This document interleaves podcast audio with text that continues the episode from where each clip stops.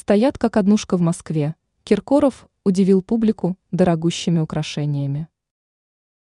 Филипп Киркоров в недавнем времени пришел на красную дорожку в стильном наряде, дополнив его яркими украшениями.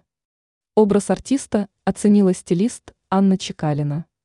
Мнением по этому поводу она поделилась с журналистами издания «Комсомольская правда». По ее словам, поп-король, как всегда, удивил. По мнению стилиста, он является одним из наиболее ярких персонажей шоу-бизнеса.